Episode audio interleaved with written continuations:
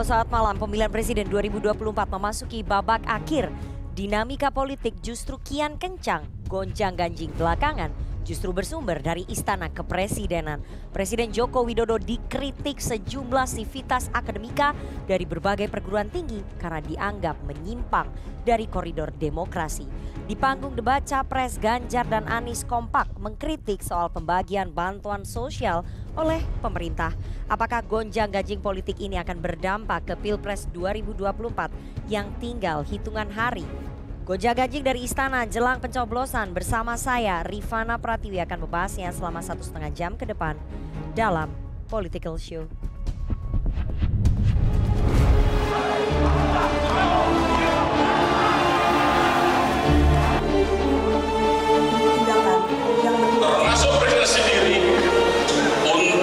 Segera kembali pada koridor demokrasi.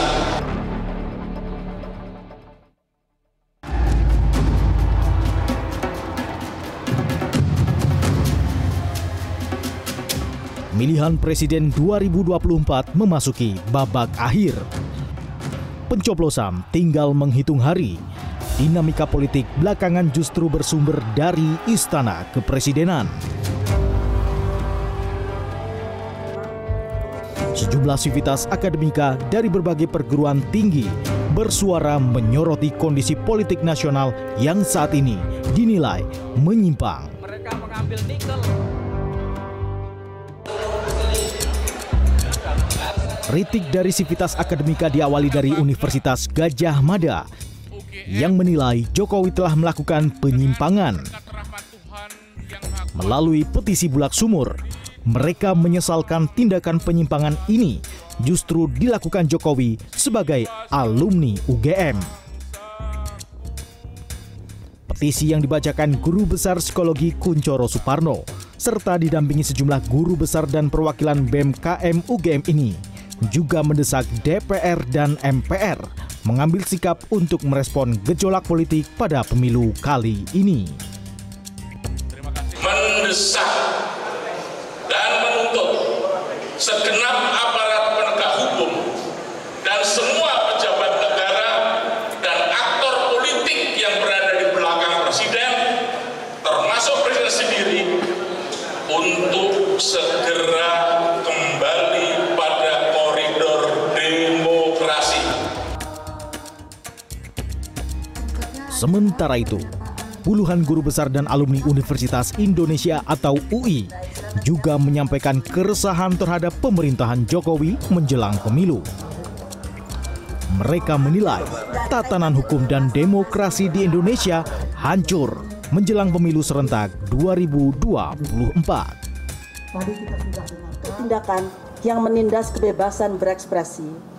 Kedua, menuntut hak pilih rakyat dalam pemilu dijalankan tanpa intimidasi, tanpa ketakutan, berlangsung secara jujur dan adil.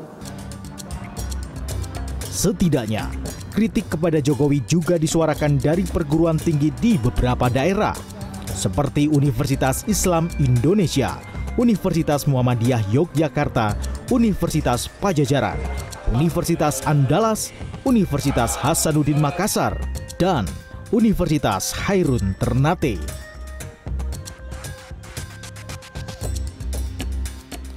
Merespon petisi, Jokowi menilai petisi yang disampaikan para akademisi itu adalah hak demokrasi setiap orang. Jokowi mempersilahkan para akademisi serta pihak lain untuk mengeluarkan petisi sebagai hak demokrasi setiap warga negara. Ya itu itu hak demokrasi setiap orang boleh berbicara berpendapat silahkan ya. Dinamika politik lain juga bersumber dari istana dengan mundurnya cawapres nomor urut 3 Mahfud MD dari kabinet Jokowi sebagai Menko Polhukam. Jokowi menerima surat pengunduran diri Mahfud dari kabinet Indonesia Maju pada Kamis lalu. saya secara eh, resmi dan dengan penuh hormat juga hari ini menyatakan surat untuk menyatakan eh, minta atau mohon berhenti dengan sebuah surat itu.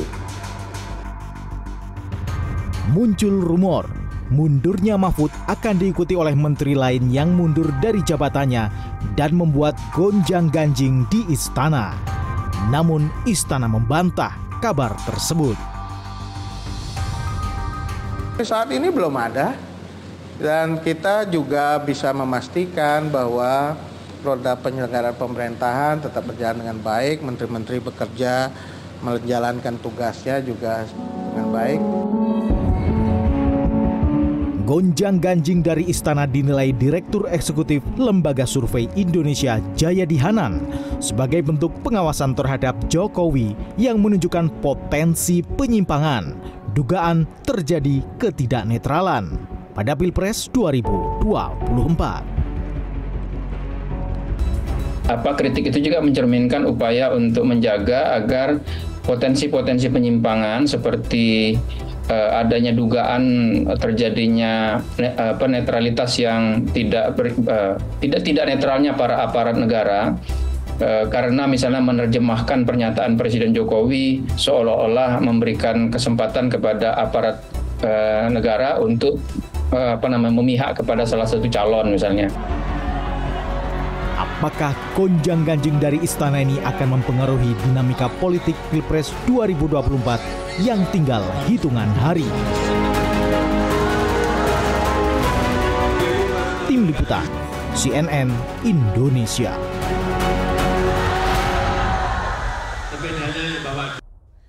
Terima kasih Anda masih menyaksikan Political Show. Kini saatnya kita masuk ke segmen Election Pedia. Tim Litbang CNN Indonesia telah merangkum data survei yang telah dirilis oleh beberapa lembaga survei terkait tren elektabilitas Capres dan Cawapres serta approval rating Presiden Jokowi yang mempengaruhi sebaran pemilih ketiga pasangan calon.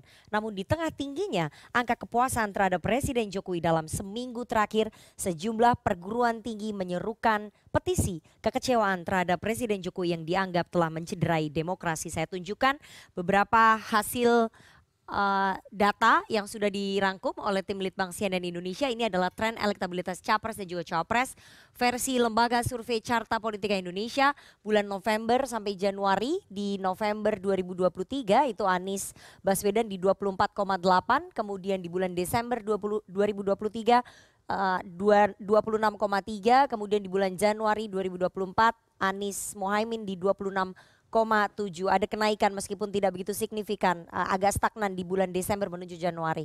Oke, bagaimana dengan paslon 2 Prabowo Gibran di bulan November 2023 angkanya 40,7 persen, di bulan Desember 2023 naik sekitar 3 persen di 43,8 tapi turun sedikit di bulan Januari di 42,2 persen. Bagaimana dengan paslon 3 Ganjar Mahfud, Ganjar di bulan November 2023 angkanya di 30,2 persen, kemudian di bulan Desember 2023 di 25,6 persen, sementara di bulan Januari 2024 angkanya di 28 persen. Oke, sementara yang tidak tahu atau tidak jawab di bulan November ada 4,3 persen, di Desember ada 3,4 persen, semakin turun tidak tahu atau tidak jawab di 3,1 persen. Itu versinya Carta Politika. Kita lihat slide selanjutnya masih dari survei Poltreking Indonesia. Ini adalah tren elektabilitas capres dan juga cawapres bulan November sampai Januari. Kita lihat paslon 1 Amin di bulan November 24,4 persen, turun sedikit di bulan Desember 23,1 persen, naik lagi sekitar 3 persen di bulan Januari 2024 26,9 persen. Bagaimana dengan paslon 2 Prabowo Gibran di November 2023 angkanya di 40,2 persen, kemudian di bulan uh, Desember 45,2 persen naiknya sekitar 5 persenan ya, dan naik sedikit tipis di 46,7 persen pada bulan Januari 2024 masih margin of error kita nggak tahu apakah itu plus 2 atau minus 2. Uh, Ganjar Mahfud paslon 3 di bulan November 30,1 persen turun sekitar 3 persen di 27,3 persen pada bulan Desember kemudian turun lagi sekitar 7 persen di bulan Januari 2024 20,6 persen. Kalau dilihat dari tiga paslon ini yang mengalami penurunan cukup drastis adalah paslon tiga yakni Ganjar Pranowo dan juga Mahfud MD. Sementara yang tidak tahu atau tidak jawab di bulan November 2023 ada 5,3 persen, kemudian Desember 2023 ada 4,4 persen, Januari 2024 ada di 5,8 persen. Itu tadi dua perbandingan tren elektabilitas capres dan juga cawapres versinya Carta Politika dan juga versinya uh, Poltreking Indonesia. Kita lihat slide selanjutnya bagaimana kemudian approval rating Pak Jokowi terhadap ketiga paslon. Kepuasan terhadap Jokowi menurut Poltreking Indonesia versi 1 sampai 7 Januari 2024 ini ternyata yang puas terhadap Presiden Jokowi cukup tinggi 78,4 persen. Kemudian yang tidak puas di 17,8 persen. Yang tidak tahu atau tidak jawab di 3,8 persen. Apakah kepuasan dan ketidakpuasan ini berbanding lurus ataupun terkonversi terhadap suara ketiga paslon? Kita lihat di sini, sebaran pemilih yang puas dengan Jokowi ternyata hanya 18,2 persen masuk ke Anies Mohaimin, kemudian 53 persen masuk ke Prabowo Gibran, 23,4 persen masuk ke Ganjar Mahfud, sementara yang tidak tahu atau tidak jawab di 5,4 persen. Sehingga dari majority uh, publik ataupun masyarakat yang puas terhadap kinerja Presiden Jokowi, sekitar 53 persen atau tiga perempatnya itu terdistribusi suaranya ke paslon 2 atau Prabowo Gibran. Oke, kita lihat slide selanjutnya. Ternyata di tengah approval rating Presiden Jokowi itu tidak membuat kalangan akademisi kemudian tidak bersuara. Nyatanya Presiden Jokowi dianggap mencederai demokrasi. Dalam kurun waktu satu minggu kita melihat banyak sekali guru besar dan juga sivitas akademika dari berbagai universitas atau perguruan tinggi di Indonesia yang mulai berani bersuara mengkritik manuver-manuver politik yang dilakukan oleh Presiden Jokowi. Kita lihat pada yang pertama Penggagasnya adalah petisi Bulak Sumur di Universitas Gajah Mada, Yogyakarta 31 Januari 2024. Kampusnya Pak Jokowi mengkritik alumninya karena dianggap menyimpang dari demokrasi. Kemudian berlanjut pada 1 Februari 2024 masih dari Jogja ada Universitas Islam Indonesia atau UII Yogyakarta, kemudian Ternate, Unhair, 2 Februari 2024 baru UI, kemudian Universitas Andalas, Unhas, ULM Banjarmasin, kemudian Universitas Atmajaya, UMB Bangka Belitung. Kita lihat masih berlanjut banyak sekali, kemudian guru besar dan juga uh, Sivitas Akademika ya. 3 Februari 2024 ada Pajajaran Bandung, UME, UMY Yogyakarta, IPB Bogor, Unisma Malang. 4 Februari ada Unsri Palembang dan yang terbaru hari ini Institut Teknologi Bandung atau ITB juga mengeluarkan petisi yang sama mengkritik uh, apa yang dilakukan oleh Presiden Jokowi dengan mulai banyaknya sivitas akademika ini kita lihat ya dari 5 Februari 2024 ada Universitas Jember, ITS Surabaya, UNER, UAT Yogyakarta, UPI Bandung, Universitas Negeri Malang, UMS Surakarta, UNESA Surabaya dan UIN Syarif Hidayatullah Jakarta serta ITB. Oke, itu tadi adalah daftar perguruan tinggi yang memberikan kritik secara terbuka kepada Presiden Jokowi karena dianggap dalam tanda kutip menyimpang dari uh, arah demokrasi. Apakah kemudian petisi para akademisi ini bisa mempengaruhi uh, elektoral seminggu jelang pencoblosan karena tadi malam di panggung debat uh, beberapa cawapres ada dua cawapres yang menyoroti soal pembagian bantuan sosial yang dilakukan oleh pemerintah rawan untuk dipolitisasi. Apakah sekali lagi ini akan berpengaruh terhadap elektoral menjelang pencoblosan? Kita akan bahas nanti bersama dengan narasumber saya. Tapi kita harus jeda terlebih dahulu. Jangan ke mana-mana tetap bersama kami di Political Show.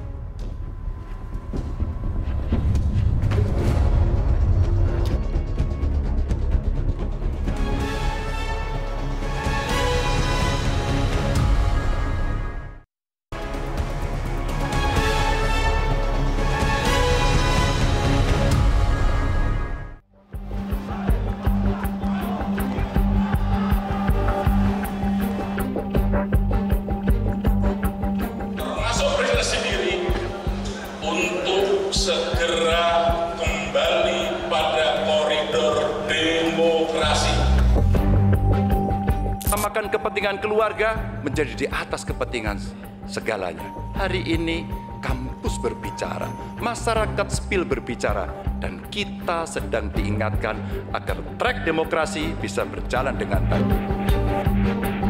Persoalan terbesar bangsa kita hari ini, republik kita hari ini adalah ketimpangan, ketidaksetaraan, ketidakadilan.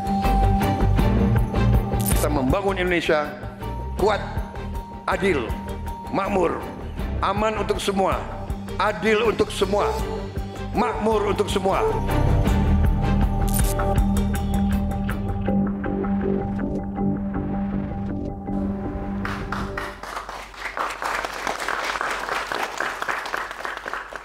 Terima kasih Anda masih bersama kami di Political Show Pemilihan Presiden 2024 memasuki babak akhir. Dinamika politik justru kian kencang, gonjang ganjing belakangan justru bersumber dari istana kepresidenan. Presiden Joko Widodo dikritik sejumlah sivitas akademika dari berbagai perguruan tinggi karena dianggap menyimpang dari koridor demokrasi.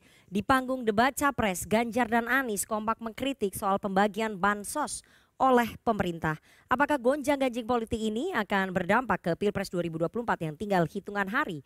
Gonjang-ganjing dari istana jelang pencoblosan malam ini kita akan membahasnya dengan narasumber yang sudah hadir di studio. Saya perkenalkan satu-satu ada jubir Timnas Amin Muhammad Iqbal. Selamat malam Bang Iqbal. Malam. Waalaikumsalam. Kemudian ada jubir TKN Prabowo Gibran Dede Prayudi. Selamat Siap. malam Mas Uki. Selamat malam, terima kasih diundang. Ada jubir TPN Ganjar Mahfud Bang Masinton Pasaribu yang balihonya di seluruh Jakarta Selatan. banyak. Selamat malam Bang Masinton. Iya, selamat Oke, ini malam. masuk dapilnya enggak? Oke.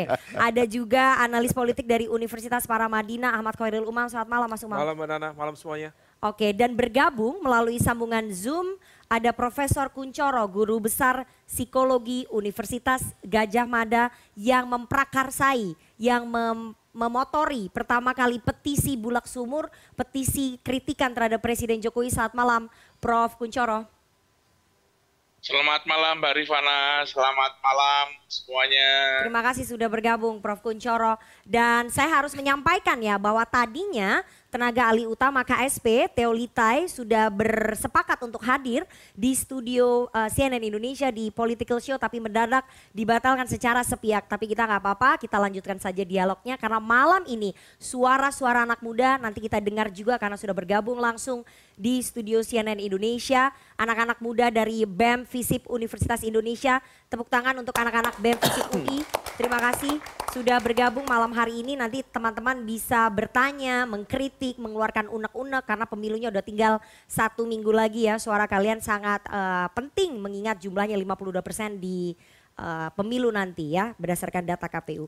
Sebelum saya masuk ke dialog, saya akan putarkan dulu kita flashback sedikit apa sih sebetulnya yang disampaikan oleh dua capres yang kompak sekali tampaknya mengkritisi soal bantu, eh, mengkritisi soal bantuan sosial. Kita dengarkan sama-sama.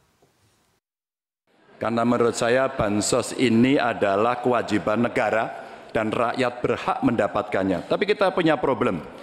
Karena banyak klaim yang diberikan seolah-olah ini bantuan orang per orang atau kelompok. Padahal kita masih punya. Ada data yang tidak valid, ada cara penyampaian yang tidak benar, ada protes yang kemudian tidak terverifikasi atau terrespon dengan baik. Ini yang menjadi pertanyaan saya kepada Pak Anies adalah, eh, menurut Pak Anies kira-kira bagaimana tata kelola bansos agar satu tidak saling klaim, dua bisa tepat sasaran, tiga tidak menimbulkan kecemburuan-kecemburuan sehingga inilah satu harapan yang betul-betul bisa diterima oleh rakyat. Pertama, kita harus menyadari bahwa yang disebut sebagai bansos adalah bantuan untuk si penerima, bukan bantuan untuk si pemberi. Karenanya, dia diberikan sesuai dengan kebutuhan si penerima. Kalau penerimanya membutuhkan bulan ini, ya diberi bulan ini. Kalau dibutuhkannya tiga bulan lagi, ya tiga bulan lagi. Tidak usah dirapel semuanya. Ya, dijadikan sebagai sesuai kebutuhan. Yang nomor satu menikmati, yang itulah yang disebut sebagai bansos tanpa pamrih. Kemudian yang kedua, pemberian bansos ini harus tepat sasaran. Artinya diberikan melalui pendataan yang baik, informasi data itu harus akurat dan mekanisme pemberiannya melalui jalur birokrasi, bukan dibagikan di pinggir jalan, tapi dibagikan langsung di lokasi bers- ber- menggunakan siapa menggunakan jalur birokrasi. Oke, saya akan langsung ya ke jubir TPN Ganjar Mahfud, ke Bang Masinton dulu karena yang mengawal, mengawali soal bansos ini adalah capres Anda. Dalam debat semalam kita dengarkan ya bahwa Mas Ganjar mempertanyakan kepada Mas Anies soal mekanisme pembagian bansos gitu. Pertanyaan saya, apakah pertanyaan dari Mas Ganjar ini memang ditujukan untuk menyindir kubu 02, kubu Prabowo Gibran yang diuntungkan terhadap pembagian bansos oleh Presiden Jokowi? Ya, saya rasa bukan hanya uh, tema debat hmm. capres singgung menyinggung ya, tapi kalangan akademisi juga menyampaikan yang sama kok. Hmm. Ada persoalan uh, apa uh, ban, politisasi bansos, okay. kemudian intimidasi dan lain-lain dan sebagainya. Nah kalau kita melihat, umpama kalau dalam konteks bansos itu kan jelas tuh, yang hari ini ya itu kan dirapel semua tuh. Kalau dia secara reguler berdasarkan undang-undang APBN itu pendistribusiannya baru bulan Maret nanti. Anda kan Komisi 11 nih iya, sekaligus. Betul. Nah kemudian yang juga perlu uh, ditanyakan itu adalah tentang postur pos anggarannya nih yang untuk bulan Januari ini dari mana nih? Kan gitu. Kan Kalau, itu disetujui DPR kata Kementerian Keuangan. Yang reguler kita iya. setujui. Ya. Jadi yang 11 triliun ini yang dikucurkan gitu sekarang ini itu belum ya, tahu asal usul. Ya, jadi yang regu, yang reguler ini hmm. ya dibagikan nanti pada bulan Maret ya. sampai bulan Juni. Hmm. Nah, yang sekarang bulan Januari ini yang katanya dirapel ini aneh juga nih Kak. Iya kan? Nah, kalau dia uh, bulan pendistribusian Januari ini menggunakan pos anggaran mana? Hmm. Karena apa? Kalau dia menggunakan pos anggaran tahun lalu, okay. sisa anggaran lebih, itu pada transfer daerah dan bayar gaji hmm. pegawai. Hmm. Sementara negara hari ini nggak punya duit. Kalau dia menggunakan uh, cadangan kas negara, ya. ya bun itu yang disebut bun. Nah itu dia harus ada cadangan, ada memang cadangan anggaran krisis untuk krisis. Hmm. Tapi dalam krisis apa? Gak ada krisis. Gak ada krisis. Okay. Pun kalau ada krisis dia harus lapor ke DPR. Hmm dan harus melalui persetujuan DPR. Oke. Okay. Nah ini nggak ada. Nah itu ini. Jadi ini, menurut ini di dalam Anda tadi. BLT mitigasi resiko pangan yang dianggarkan oleh Presiden Jokowi 11 triliun itu nggak jelas asal usulnya. Memang mendadak aja nggak direncanakan. Itu buat tahun, eh, buat bulan Maret pendistribusian. Nah bukan okay. Januari. Yang kita tanyakan Januari Februari ini hmm. bansos ini dibelanjanya dari pakai anggaran mana? Hmm. Kan itu kita tanyakan. Nah kemudian berikutnya tadi terkait dengan apa fenomena hari ini, kalau saya uh, apa mengingat itu seperti tahun 97 98 lalu. Hmm. Ketika akademisi bersuara, ini bukan suara jangan disamakan, jangan direndahkan. Ini disamakan suara akademisi dengan suara buzzer atau influencer. Okay. Itu okay. merendahkan akal sehat. Suara akademisi nanti saya bahas nih. Saya oh, ingin iya. tanya bahwa uh, capres Anda itu memulai pertanyaan soal bansus itu memang menyindir pembagian bansos yang dianggap menguntungkan paslon tertentu, paslon 2 karena Bukan itu dilakukan sekedar, oleh pemerintah oleh Presiden Jokowi? Tidak menyindir siapa-siapa hmm. agar penggun, apa pendistribusian bansos itu harus tepat sasaran dan jangan dipolitisasi. Yeah. Dan juga itu adalah anggaran negara. Okay. Kalaupun tadi yang saya tanyakan tadi malah posnya malah saya hmm. dalami tadi itu. Menurut 03 ini udah tepat sasaran nggak? Dipolitisasi nggak? Ya kalau Menurut tepat sasaran, ya, tidak tepat sasaran dong. Oke, dipolitisasi Yang itu juga Mas Anies juga menyampaikan gitu loh, hmm. harus berdasarkan data kan DTKS hmm. itu. Hmm. Nah kemudian pendistribusiannya dia harus tepat sasaran ke mana? Dia menggunakan rantai aparatur pemerintahan, okay. bukan digelar di pinggir jalan seperti di obral. Itu kan jelas nggak tepat sasaran. Oke, tidak nah, tepat gitu. sasaran berarti sepakat ya. Oh iya. Dipolitisasi politisasi politisasi jelas. Oke. Makanya ya, gitu itu ditanyakan di nah, debat semalam. Politisasi itu itu yang diklaim bahwa ini seakan-akan pemberian dari presiden. Okay. Politisasinya loh. menguntungkan siapa kalau menurut 03? Ya presiden dukung anaknya kan. Hmm, berarti ya presiden kan sedang ber, ya presiden kan sedang berkampanye untuk anaknya. Kita nggak bisa pungkirin okay, itu. Okay. Nah gitu loh. Hmm. Mau apa pun itu hari ini pembagian bansos ini terkait dengan pencalonan anak presiden sebagai wakil, calon wakil presiden hmm. dan kemudian presiden ikut membantu itu sehingga pendistribusiannya dibagi ke mana setiap presiden datang itu pasti bagi-bagi bansos. Baik. Berarti memang pertanyaan yang diajukan oleh capres Anda semalam ya sangat relevan ditujukan untuk menyindir Presiden Jokowi yang bagi-bagi bansos untuk memenangkan anaknya. Kira-kira begitu. Bukan sekedar menyindir, mengingatkan dan menyampaikan kepada publik. Oke. Okay. Gitu loh, bukan lagi sindiran menurut saya. Ini Kalau tadi kan ma iya, iya. masih sindiran, iya. itu jelas kok ah, bagaimana mekanisme pendistribusian okay. uh, bansos. Okay. Uh, terus kemudian Pak Anies menjawabnya ya, ya. sangat lugas ya. juga Oke, begitu. Oke, saya mau ke paslon satu. Ketika ya. ditanya oleh Mas Ganjar, hmm. Mas Anies secara gamblang mengatakan bahwa bansos itu bukan untuk kepentingan pemberi, tapi kepentingan yang diberi dan jangan dilakukan di pinggir jalan, jangan ya. dirapel. Ini maksudnya menyindir Presiden Jokowi juga sama, ya, bahwa merasa ini rentan dipolitisasi. Jadi di dalam teori ilmu politik, adik-adik hmm. yang belajar ilmu itu udah ada namanya pork barrel politik. Hmm. Politik gentong babi namanya. Itu dilakukan 1800-an itu dilakukan untuk di zaman perbudakan. Hmm. Di mana uang negara digunakan untuk memenangkan kampanye politik. Hmm. Siapa yang mau milih nanti akan dapat. Padahal itu memang haknya dia. Jadi kita nggak usah bicara lagi ini bukan nggak tahu kenapa. Memang udah ada teori dalam Tapi kan politik bansos ya. atau BLT kan sudah berlangsung lama dari zamannya Presiden ya, SBY juga harusnya ada. dibagikan Maret. Kenapa dibagikan sekarang? Harusnya okay. anggarannya tidak ada kejadian, hmm. tidak ada musibah, tidak ada COVID. Kenapa Alasannya dinaikkan? kan untuk mitigasi resiko. Udahlah semua rakyat tahu. Hmm. Profesor ini bukan orang bodoh, mereka semua orang cerdas, bisa menganalisa. Hmm. Makanya saya sedih sekali hari ini kepala KSP ya menyatakan bahwa uh, ini mengatakan profesor robot ya tidak punya hati nurani ya. Sedih kali sekali. Itu saya kira statement yang blunder ya harusnya minta maaf. Karena saya contoh ya saya kenal betul sama Prof. Kuncoro ini dari UGM ini mentor saya ketika okay. saya belajar PhD di Malaysia. Beliau ini orang yang ke mana-mana pakai sendal tanya Prof. Kuncoro. Hmm. enggak saya apakah iya seorang Prof. Kuncoro itu dibayar? Apakah iya 29 kampus hmm. yang hari ini turun dibayar. Dan mereka ini pendukung Pak Jokowi semuanya, betul nggak Prof?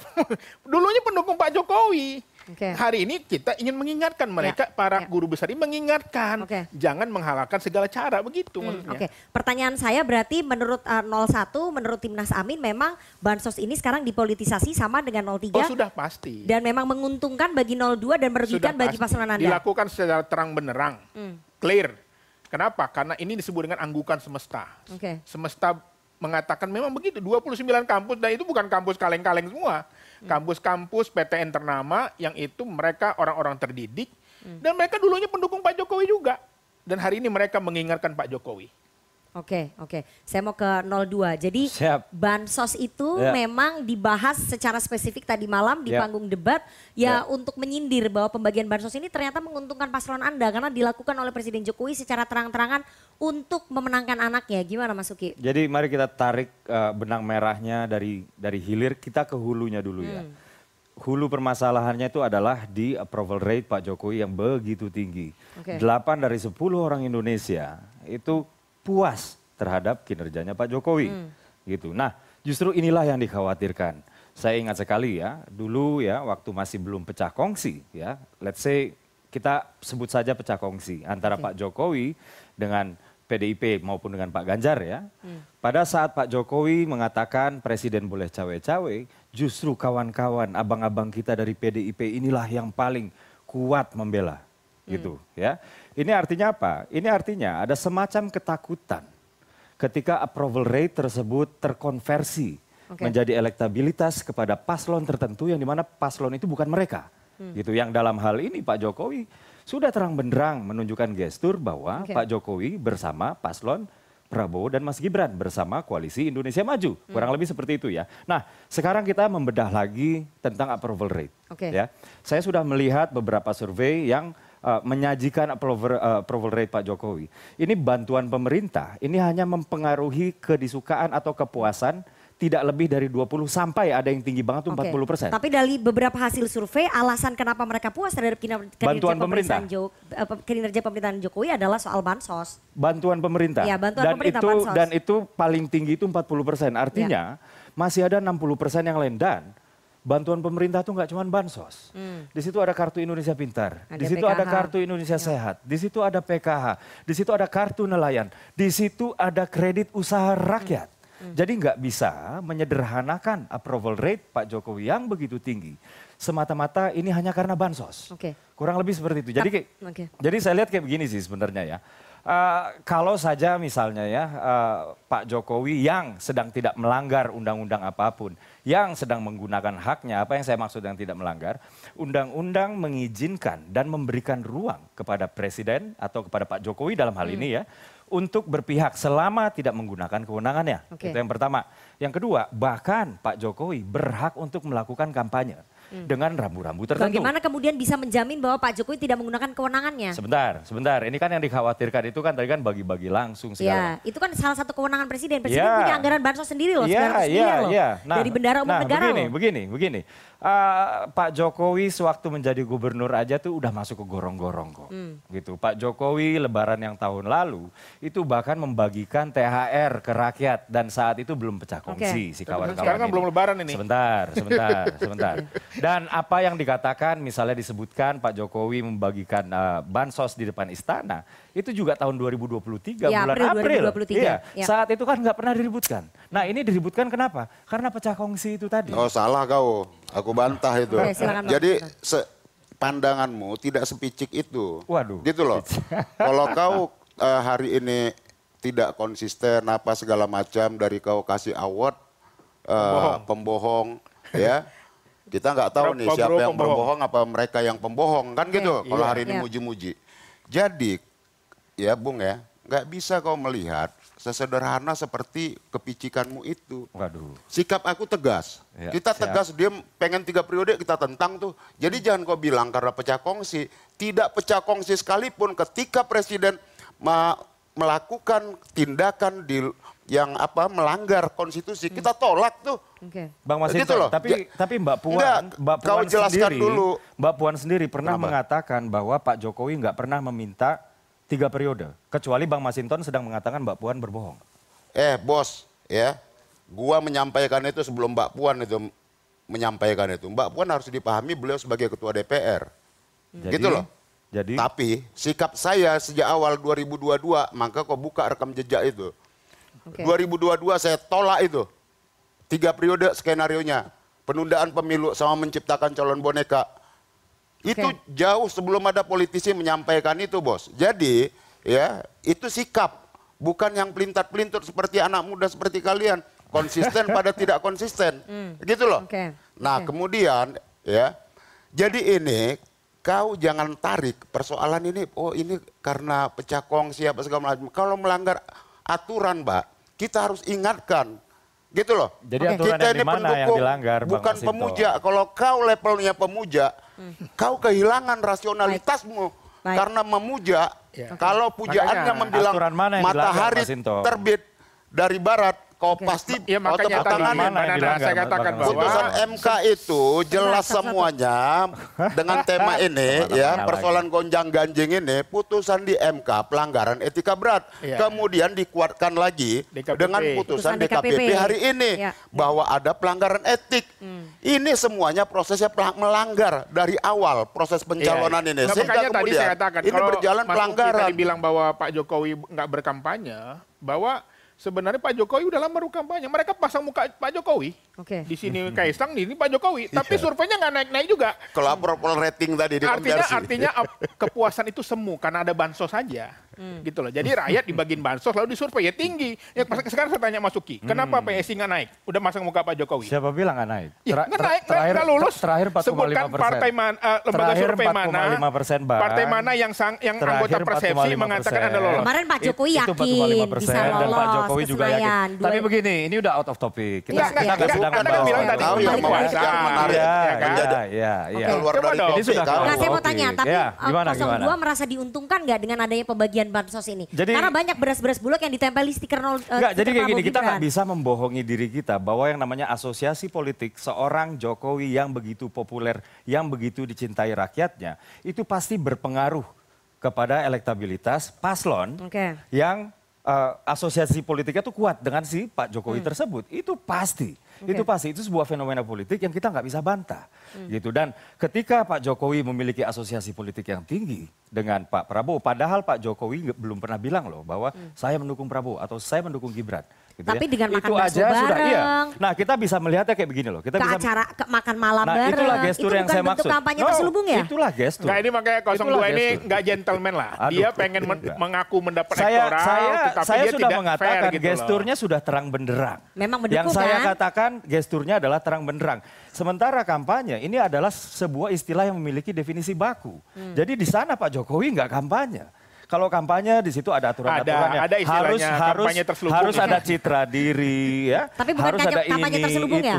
Itu membangun asosiasi politik. Enggak, Dan kampanye itu itu ada sah-sah terbuka, saja. tertutup, Dan terselubung itu itu ada. sah-sah saja. Membangun asosiasi politik itu sah-sah saja. Oke, membangun asosiasi politik uh, sah-sah saja. Saya mau ke Mas Umam. Mas Umam, apakah kemudian Anda menilai keko- kekompakan Anies dan Ganjar menyinggung bansos, menyoroti keberpihakan presiden, ini memang uh, poinnya adalah di paslon 2? Kalau dalam istilah Jawa, dalam tradisi Jawa itu ada istilah gebuk nyilih tangan. Nabok nyilih tangan. Nabok nyilih tangan, gebuk nyilih tangan. Jadi apa yang dilakukan oleh Mas Ganjar itu adalah cara dia, kecerdasan dari Mas Ganjar untuk meminjam tangan Mas Anies untuk ngantem 02. Oke. Karena bagaimanapun juga kalau misal kemudian kita cermati apa yang terjadi saat ini, fenomena bansos dan lain sebagainya, memang kemudian asosiasinya ke 02. Karena bagaimanapun juga angkanya cukup spektakuler. Misal tadi P- eh, eh, untuk BLT misalnya, tiga bulan itu 600 ribu. 600 ribu kalau misal kemudian didistribusikan secara masif itu bisa menjadi sebuah proses Beras transaksional 6 yang cukup bulan 60 kilo dirapel jadi 6 satu bulan, bulan. kemudian eh, dan targetnya juga spektakuler sekitar 22 juta keluarga. Kalau misal satu keluarga ada sekitar dua orang suami istri, maka kemudian bisa diproyeksikan berapa puluh juta. Oke. Nah situasi ini yang kemudian eh, cukup eh, eh, eh, make sense kalau misal kemudian 01 dan juga 03 mencoba untuk eh, melakukan counter. Sekaligus juga ada kekhawatiran yang cukup signifikan. Karena kalau misal tidak, maka kemudian akan memberikan impact elektoral yang sangat luar biasa. Meskipun ya, bicara approval rate itu sering kali kemudian agak agak absurd. Karena dalam arti begini, masyarakat memang tinggi memiliki tingkat kepuasan kepada pemerintahan eh, Pak Jokowi. Tetapi angka ini seolah kemudian sangat berbeda dengan sejumlah indikator-indikator kinerja pemerintahan. Oke. Bicara kemarin eh, Corruption Perception Index Ya. stagnan di angka 34. Bahkan kalau misal 34 itu di eh, tahun 2014 sama 34 juga poinnya. Artinya apa? Stagnan, tidak ada perubahan signifikan. Kemudian bicara tentang GNI per kapita juga tidak ada kenaikan signifikan. Kemudian bicara tentang poin-poin yang lain, Ya, indikator-indikator lain. Artinya bahwa ada sejumlah eh, kepuasan tetapi kemudian tidak terkonversi dengan capaian-capaian kinerja. Nah, meskipun di saat yang Jadi sama kepuasan itu kemudian- paling besar disumbang dari bansos. bisa jadi Dari salah BLT. satunya itu. Oke. Bisa jadi salah satunya itu. Meskipun kemudian di saat yang sama kritisisme tadi dari Bang Masinton dari eh, 01 misalnya Mas Iqbal juga kemudian melahirkan pertanyaan kembali dari Hmm. masyarakat kalau misal memang ada dugaan pelanggaran etik termasuk juga upaya untuk mengelabui konstitusi, kenapa kemudian juga tidak melakukan sikap yang lebih tegas kepada pemerintah Pak Jokowi? Oke. Check out. Nah mungkin Bang eh, Mas Iqbal PDIP bisa sama- kasih tahu Nasdem PKB Kalau check out. PKS, kalau Atau PKS kan PDIP konsisten. jelas, clean. Ini PDIP belum nih, tapi Nah. di situ ada Nasdem sama PKB yang tetap nyaman di koalisi pemerintahnya Pak Jokowi. Yang konsisten Tapi ya PKS. juga. I- itu juga bagian PKS dari etika konsisten. pemerintahan. Iya, itu bagian dari etika dijawab. juga. PDI Perjuangan tetap ada di koalisi itu juga bagian dari etika. Harusnya Ya kita tunggu juga. aja Hmm. bahwa kalau Bu Mega, beliau itu negarawan. Hmm. Menteri-menteri itu udah pengen mundur. Tapi beliau menyarankan eh, agar tetap bekerja di pemerintahan. Oke. Tetapi kan lagi-lagi nanti kembali kepada sikap dari Menteri-menteri siapa nih yang mau mundur? Ya menteri-menteri ya ada Seperti yang beberapa lah. Mulyani. Kan, kita udah tahu. Khawatirnya, Bang. Tinggal di searching aja. Bu Mega kan menuding Pak Jokowi sebagai sebuah eh, pemerintahan dengan karakter yang bercorak otoritarian disamakan dengan orde baru. Kalau misal kemudian tetap mempertahankan menterinya di pemerintahan, Hmm. khawatirnya PDIP justru dianggap mensupport sebuah Oke, struktur rezim kekuasaan yang bercorak otoriter itu. Ya, ya. Mas Iya. Iqbal mungkin bisa sampaikan ke teman-temannya. Iya kalau PKS sudah jelas paling konsisten. Kami Iya. tidak, kami timbul tenggelam bersama rakyat. Jadi sambil kampanye nih. Saya mau ke Prof. Kuncoro ya. Prof. Kuncoro sudah bergabung melalui sambungan Zoom. Prof. Kuncoro saya ingin tanya apakah kemudian dari guru besar-guru besar dan sivitas akademika di UGM sebagai pionir ataupun pelopor pertama begitu yang mengeluarkan petisi bulak sumur persoalan pembagian bansos itu yang menjadi salah satu pemicu ya Prof. Kuncoro? Salah, betul terima kasih Mbak Revana. Oke. Salah satu dan itu cuma kecil sekali. Hmm. Tetapi ada empat persoalan yang ada di sini yang itu menjadi persoalan. Banyak sekali yang terjadi adalah pembenaran-pembenaran. Jadi seseorang nggak berbuat culas dusta itu cenderung mempertahankan dustanya untuk mempertahankan marwahnya, Hmm. gitu. Dan itu terjadi. Dengan alasan apa? Misalnya approval rate. Sekarang saya bertanya, approval rate itu itu sudah dari titik enggak? Siapa mereka? Tingkat pendidikannya seberapa? Hmm. Kalau kita lihat di baca pres kemarin atau uh, yang lain, itu lebih kelompok kritis. Dan ini kemudian yang terjadi adalah kelompok kritis itu jumlahnya terbatas. Karena itu kalau kita melihat yang terjadi di sini ya, yang terjadi adalah pada bahwa kelompok itu uh, approval itu hanya kita lihat dengan tingkat yang tinggi akhirnya mereka masyarakat yang tidak mampu akibatnya terjadi apa? Ya diberi bantuan. Okay. Kan sebetulnya sekarang yang menarik kalau kita amati uh, bansos itu adalah uh, sekarang ini satu pertanyaan dulu juga lah. Kenapa sebelum ada bansos harga naik semuanya? Hmm. Ketika seperti juga kemudian kenapa jumlahnya banyak? Ini kan keseakan-akan bansos itu dewa penolong. Hmm. Akibatnya dengan dewa penolong itulah kemudian dia bisa dipengaruhi. Oke. Okay. Tetapi itu hanya salah satu. Hmm. Yang menjadi kita permasalahan itu adalah masalah etika. Rasa keadilan. Kalau menurut saya, kami itu dari Gajah Mada itu sebetulnya dengan Pak Jokowi, itu kami senang dengan mereka. Kamu membela mereka. Oke, okay. uh, Pak Kunchoro pendukungnya Pak Jokowi nggak dulu? 2014 2019. Dulu saya pendukungnya Pak Jokowi. Oke. Okay. Saya pendukung Pak Jokowi Boto, gitu loh. Uh, istri saya dapat hadiah sepeda dari Pak Jokowi. Oke. Okay. Gitu. Lah, Pak, yang menjadi persoalan adalah dalam hal ini apa? Tadi sejak mulai dari MK dan sebagainya itu kemudian terjadi pembenaran-pembenaran, hmm. kemudian ada mencela-mencele, okay. omongan begini, begini, begini. Yang terjadi apa? Pak Jokowi itu orang Solo, seharusnya menjunjung tinggi Sabdo Pandito Ratu sebagai seorang pemimpin itu begini. Oke. Okay. Saya jujur. Lalu yang saya ikuti yang mana dari omongannya itu? Ini salah persoalan. Oke. Okay. Gitu. Yeah. Kemudian yang kedua tadi saya sampaikan rasa keadilan. Rasa keadilan inilah yang kemudian menyentuh kepada seluruh perguruan tinggi. Harap yeah. diketahui, Mbak, bahwa hukum itu adalah hukum tertulis dan hukum tidak tertulis. Hmm. Gitu kami etika dan norma itu moral itu pada yang tidak tertulis. Oke okay, baik. Universitas khususnya guru besar itu adalah penjaga etika moral ini. Hmm. Kami tidak punya apa kedudukan apa apa membela sana sini. Yang saya bela justru Pak Jokowi. Kalau okay. ditanya seperti itu. Baik. Kenapa? Jangan sampai mereka itu jatuh tersungkur. Kami dengan kasih. Kalau Bapak Mbak Rifana melihat ketika saya membacakan teks itu, hmm. saya membaca basmalah dua kali. Hmm. Itu artinya adalah saya tidak karena itu apa? Saya tersinggung dari istana yang mengatakan bahwa ini adalah partisan. Dan kemudian apa ada kepentingan tertentu. Baik, baik. Kenapa seperti baik. itu? Ya. Karena kami sekali lagi ini ini perlu saya sampaikan dulu, Mbak. Karena ya. kami dituduh untuk seperti itu. Kami bicara tidak memihak apa-apa. Kami ada pertemuan, banyak ada diputuskan dalam satu sidang. Baik. Kalau kita mau bela-bela siapa? Oke. Okay. Gitu. Jadi okay. karena ada pejabat yang dengan sendirinya ini rasa keadilan. Baik, Pak Prof Kuncoro tahan dulu. Nanti saya akan tanya lebih dalam ya. Kayaknya emosional sekali nih sebagai uh, guru eh. besar di UGM, alumninya sedang uh, menyimpang dari demokrasi ya. Nanti kita akan bahas lebih dalam soal petisi dari para akademisi yang sangat meluas ya. Udah lebih dari 20 kampus yang mengkritik Presiden Jokowi. Tapi kita harus jeda terlebih dahulu. Jangan ke mana-mana bersama kami di Political Show.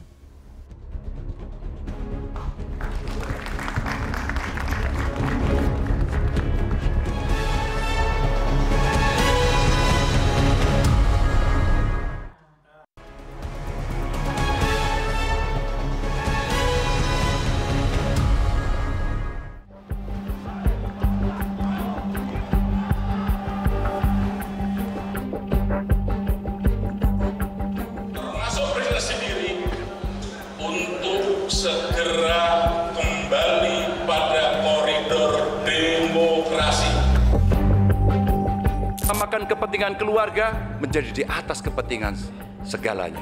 Hari ini kampus berbicara, masyarakat sipil berbicara, dan kita sedang diingatkan agar trek demokrasi bisa berjalan dengan baik. Persoalan terbesar bangsa kita hari ini, republik kita hari ini adalah ketimpangan, ketidaksetaraan, ketidakadilan. kita membangun Indonesia kuat, adil, makmur, aman untuk semua, adil untuk semua, makmur untuk semua.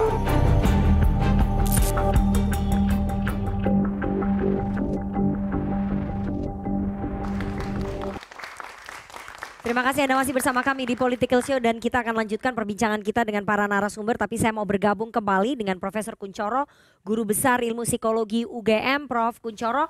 Uh, saya ingin tanya ya, banyak kemudian yang khawatir apa yang dilakukan oleh Sivitas Akademika, oleh para guru besar ini rentan untuk dipolitisasi. Sebetulnya tujuan dari pengeluaran petisi ini apa sih Prof? Pak, kami itu dari Gajah Mada itu bangga punya Pak Jokowi. Hmm. Kita itu bangga bahwa hampir semua calon ini adalah orang orang dari uh, Gajah Mada. Hmm. Dari satu itu Mas Ganjar dan uh, Mas uh, Anies dengan Mas Amin itu dari UGM. Kemudian yang ke Pak Ganjar mau UGM. Incumbentnya adalah uh, Pak Jokowi. Ketika saya melihat bahwa Pak Jokowi seperti itu, itu saya kemudian juga sakit, Pak. Kenapa? Ini begini, selama ini yang ditunjukkan adalah satu pembenar pembenarannya satu undang-undang tidak tertulis ada, tapi tidak melanggar itu melanggar etika, hmm. tidak pernah itu dibicarakan. Yang kedua, menurut teori representasi sosial, Pak Jokowi itu bukan Pak Jokowi ansih. Pak Jokowi itu seorang presiden, ya tapi Pak Jokowi itu ibunya eh, suaminya Bu Iriana, ya. Tapi Pak Jokowi bapaknya Gibran, ya. Simbol-simbol itulah yang harus diperhatikan. Oke. Okay. Gitu. Sehingga kalau maaf sekali dari apa uh, istana mengatakan saya bela presiden, yang dibela itu presiden apa Jokowi? Oke. Okay. Itu dua hal yang berbeda. Ta targetnya apa Kalau nih, Prof? presiden adalah lembaga negara. Kenapa? Target dari petisi ini a, a, jadinya apa? Tadi satu kita mengingatkan okay. pada Pak Jokowi untuk menjalankan nilai-nilai dan jati diri UGM. Kita mengingatkan itu. Hmm. Yang kedua, mengingatkan pada Pak Jokowi untuk kembali menjalankan demokrasi Pancasila. Titik. Oke. Uh, setelah pengeluaran gitu. petisi ini ada tekanan nggak dari penguasa terhadap Prof. Kuncoro dan teman-teman guru besar Sivitas Akademika? Kami tidak merasa ada tekanan karena kami bagi saya adalah cinta yang kami ucapkan itu adalah kasih. Ya, kami mengingatkan alumni kami. Okay. Gitu. Tetapi yang menjadi persoalan tekanannya itu justru adalah satu kemarin Ari Dwipayana dan hmm. tadi dua Pak Muldoko mengatakan okay. bahwa uh, kita itu kayak robot. Itu intimidasi ini, Mbak. Hmm. Hmm. Yang kayak robot siapa? Oke. Okay. Kami itu penjaga, kami bertugas. Uh, profesor, guru besar itu adalah pemikir bangsa. Baik, baik. Penjaga moral terakhir. Kalau kita sampai dengan kemudian diperlakukan seperti itu, itu apa yang akan terjadi kelak? Baik. Kita tidak ingin, kita tahu dari Gajah Mada sekarang sudah lebih dari 60 perguruan tinggi. Beberapa uh, civil society juga melakukan. Saya khawatir, Pak, kalau terjadi kemudian ada pemanteknya, kemudian terjadi riot, chaos, yang rugi siapa? Gajah Mada lagi Oke, menjadi penyebab baik. itu. Baik. Oke, kita harapkan itu tidak terjadi ya Prof. Kuncoro ya dan semoga Pak Jokowi yeah. mendengar uh, suara hati dari mantan guru-guru besarnya, mantan pendidik-pendidiknya begitu ya. Terima kasih Profesor Kuncoro, Mbak, guru sekali besar. lagi Mbak, maaf ya. Ilmu ini, ini ya. yang saya sampaikan apa Pak? Uh, kita jangan menggunakan logika-logika itu, tapi bermainlah dengan rasa. Baik. Gitu. Baik. Ada rasa ketidakadilan, rasa itu. Jangan ada pembodohan. Tadi contoh misalnya okay. yang kurang kali ditunjukkan. Apa itu? Aturan tadi. Tidak ada yang taruh. Misalnya Undang-Undang Nomor 7 tahun uh, 2017. Hmm. Itu hanya sepotong. Hmm. gitu Dari sekian aturan. Ini pembodohan. Gitu. Okay. Jangan sampai presiden, dia sebagai pribadi atau apa? Jangan sampai Pak Jokowi atau sebagai presiden melakukan pembodohan pada rakyat. Baik. Untuk baik. sekedar pembenaran. Oke. Okay. Ya, okay. saya kira itu, Mbak. Terima Baik, kasih, terima kasih Profesor Kuncoro, Guru Besar Ilmu uh, Psikologi Universitas Gajah Mada. Semoga sekali lagi Pak Jokowi mendengar suara hati mantan guru besar ya, mantan pendidiknya. Terima kasih Prof. Kuncoro. Saya mau ke Terima kasih uh, pamit, saya Oke. Ya. Terima kasih Prof. Kita mau ke Bang Masinton dulu dari TPN 03. Uh, dari semalam di debat juga Mas Ganjar menyampaikan keresahan ya. Selain dari Sivitas Akademika, tapi ada keresahan dari tokoh-tokoh agama seperti Romo Magnis, kemudian uh, yang lainnya begitu ya. Apakah kemudian ini sebagai bentuk ada krisis kepercayaan terhadap pemerintahannya Pak Jokowi? Ya, jadi agar saya kita flashback ke belakang. Hmm tahun 97 98 itu suasananya sama seperti yang disampaikan akademisi hari ini. Hmm. Ya. Ketika akademisi rohaniawan menyuarakan ya, itu menyuarakan moral, berarti ada yang nggak benar. Moral etik dan moral ini panduan kita bersama. Okay. Ini mengalahi dari segala berbagai aturan dan perundang-undangan. Hmm ini adalah panduan bersama kita. Ini bukan persoalan menang kalah. Okay. 97 ya, saya bagi, berada dalam pusaran sejarah yeah. itu.